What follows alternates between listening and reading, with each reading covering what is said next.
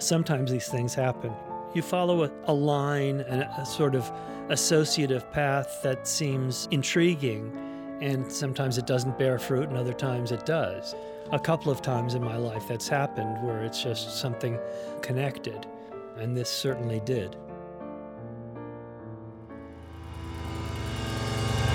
You're listening, listening to Hold That Thought from Arts and Sciences at Washington University in St. Louis. Hey, listeners. Thanks for tuning in to Hold That Thought. I'm your host, Rebecca King, and our guest today is Henry Schvey, a scholar, director, playwright, and professor of drama and comparative literature at Washington University in St. Louis. His plays and scholarly work have spanned a variety of interests, most of them historical, including an adaptation for the stage of Kate Chopin's The Awakening and a play commemorating the Holocaust called Hannah's Shawl. But one subject has been a constant, spanning over 30 years of his life. When I wrote about Oskar Kokoschka, it was a very different experience.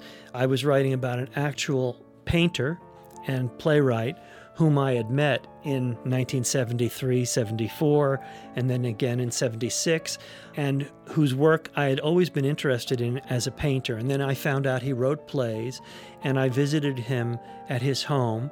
He was quite elderly, he was in his late 80s when I met him, and wrote a book about his paintings and plays.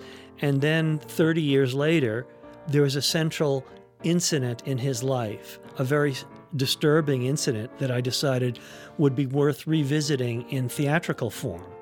As Professor Schvey explained, Oskar Kokoschka was an Austrian expressionist painter and writer. So, what happened in Kokoschka's life that intrigued Professor Schvey so much that he returned to it 30 years later? He had had a very intense love affair with a woman, and the relationship broke off. He enlisted in the Austro Hungarian army in World War I and was severely wounded. He was wounded in the temple and bayoneted in the lung. And when he recovered, he was taken from the Russian front. He found out that his beloved had aborted his child and that she had ransacked his studio thinking that he was dead and that there was incriminating social evidence there. And he felt, and he told me about this, that he couldn't live, he couldn't work without her. And so he had commissioned a dressmaker in Dresden to provide him with an exact likeness, a doll, a life size doll likeness of this woman, Alma Mahler. And he actually lived with that doll. And I thought, this is too bizarre. And it needs to be made into a play. Well, that's certainly a story that begs to be explored. It has everything you could ever want love, jealousy, betrayal, madness. However, Professor Schvey's interest in Kokoschka began long before he ever heard about this story. I grew up in New York City and I had always been drawn to his work. I saw his paintings in the Museum of Modern Art, where I spent a lot of time when I was a teenager. And my PhD was in comparative literature, and I was interested in inter-arts comparison between the visual arts and literature. And I found out he wrote these obscure plays between 1908 and 1917 that some scholars in German thought were the first examples of expressionist drama, but they hadn't been translated, they weren't known in English. And so that's how I heard about his work being involved in both media so, in order to write his dissertation, Professor Schvey began to research more about Kokoschka, which led him straight to the man himself. This is decades before internet, and I found out that he was alive. I thought he had passed away.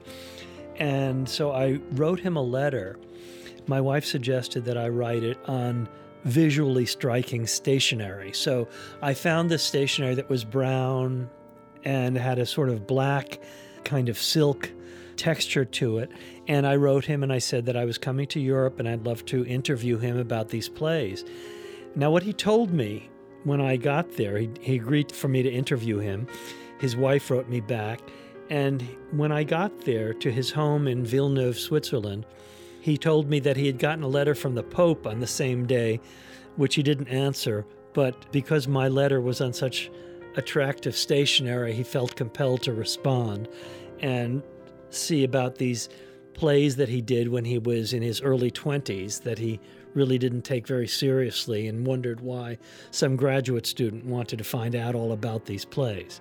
So that's how we met. He invited me, and we stayed there for a week in Villeneuve, Switzerland, interviewing him, talking to he and his wife, and finding out about these strange stories. Here's a man who lived through both world wars, had his work branded as decadent by Hitler, was exiled, fled to Czechoslovakia right ahead of the Nazi invasion of Prague, fled to England, lived the war years outside Cornwall, and then moved to Switzerland. And so he had experienced and knew almost everyone of that generation and was himself a renowned painter, an extraordinary artist.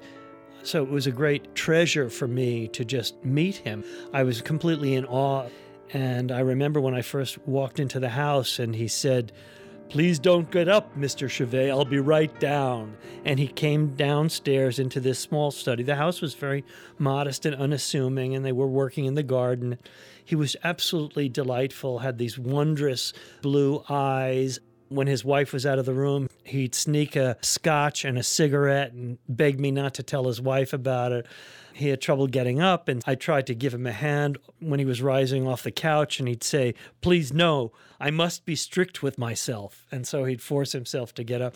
It was just a wonderful experience. Now that Professor Schvey had met the man he admired for so long, and even lived with him for a time, how did he approach telling Kokoschka's story for the stage? So it was all based again on historically accurate information, but it was an original play. And it began with his wounding and then flashes back to their affair, the start of their affair, and goes forward into the commissioning of the doll. And I used a lot of what I knew from him images of the doll, paintings that he did of the doll that I incorporated into the play. I even quoted the correspondence that he did with the dressmaker, because as a painter, he knew her anatomical proportions and conveyed them to this dressmaker. So the dressmaker became a character. But I also changed the weight of the play in a sense, because it's not only about this artist, kind of. Uh, Pygmalion and Galatea theme. It's not only about this artist who wants to recreate this woman, but it was also about the maidservant that took care of Kokoschka after he was wounded and who falls in love with him and whom Kokoschka asks to be the maidservant to the doll. And so there's a lot about identity and madness and artistic creation and the fact that he needed this doll in order to create. And in some ways, I guess he got what he needed, and then he eventually destroyed the doll and, and moved on. It's a very strange, bizarre story with its roots in history, in something that actually happened. By allowing different viewpoints, different characters to help tell Kokoschka's story, Professor Schvey found that the story became fuller and allowed new insights and perspectives into the chain of events of Kokoschka's life. When you meet somebody like that who's had an impact, there is a responsibility to be as truthful as possible. On the other hand, to realize that you can't tell the story from his point of view alone. As a dramatist, you have to be able to imagine the point of view of the other characters. So, this maid who is in love with him is a character. Alma, the woman that he's in love with, her very strong personality. And you can see why his attentions would have been, in some ways, suffocating. Their relationship broke up when her ex husband's death mask was brought into the house that she and Kokoschka were living in, and he smashes the death mask. It was a mask of the composer Gustav Mahler. And that ended their relationship. But he was insanely jealous. And I think he would have, as an elderly man, he would have acknowledged that he was not quite in his right mind. Much like the historical fiction writers I interviewed earlier in the series, Professor Schvey felt that he owed the facts of Kokoschka's life a lot of fidelity. But at the same time, he acknowledged that he was also trying to write a good play. Writing from different points of view, fleshing out the characters around Kokoschka, and adding small scenes to explore particular themes helped to make the story, which was originally more of a monologue, into a thriving, vibrant play. I also allowed myself to invent certain scenes. A scene, for example, where his lover, Alma Mahler, comes back and actually sees Kokoschka serving tea to this doll and enacting this kind of weird charade with this maidservant as well serving the tea. That didn't actually happen, but I imagined what it would be like if such a scene did happen. It's not entirely beyond the bound of believability that something like that could have happened. And so I think that there's a responsibility to not violate the person's truth at the same time, a play is also can be fictional and can use sort of extra biographical means to convey what it wants. Many thanks to Henry Schvey for sharing this amazing story with us. And thanks to you for tuning in. Join me next week for the final episode of our summer series, Writing from History. In the meantime, you can go back and listen to all of our episodes on iTunes, SoundCloud, prx.org, and Stitcher. And as always, you can find us at holdthatthought.wustl.edu. That's holdthatthought.wustl.edu. See you next week.